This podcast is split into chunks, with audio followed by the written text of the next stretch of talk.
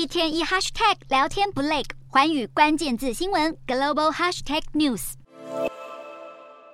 土耳其在六号清晨四点十七分发生规模七点八强震，当天下午一点地牛又翻身，发生规模七点五强震。有日本学者认为，这可能是极其罕见的双主震。根据中央气象局地震中心的说法，所谓的双主震并没有严格定义。但必须是两个较大规模的地震在数分钟之内相继发生，而且震央要很接近。如果地震前后密集发生，则不一定是双主震。像是九二一大地震，原因是地层的复杂错动，前后震动了好几次，比双主震还要严重。此外，双主阵发生的位置可能在相同或者不同的断层系统。台湾在过去也曾经发生过双主阵，像是宜兰在二零零五年发生过两个规模五点九地震，时间前后相差大约数十秒，距离也相当靠近，属于同一个断层系统。屏东外海在二零零六年则是发生过规模六点九的双主震。这种两次主震在极短时间内发生在几乎同一个地方的情况虽然不多见，尤其是规模五以上的双主震更是少见。但规模三的双主震就很常发生，只是因为地震规模小，民众比较没有感觉。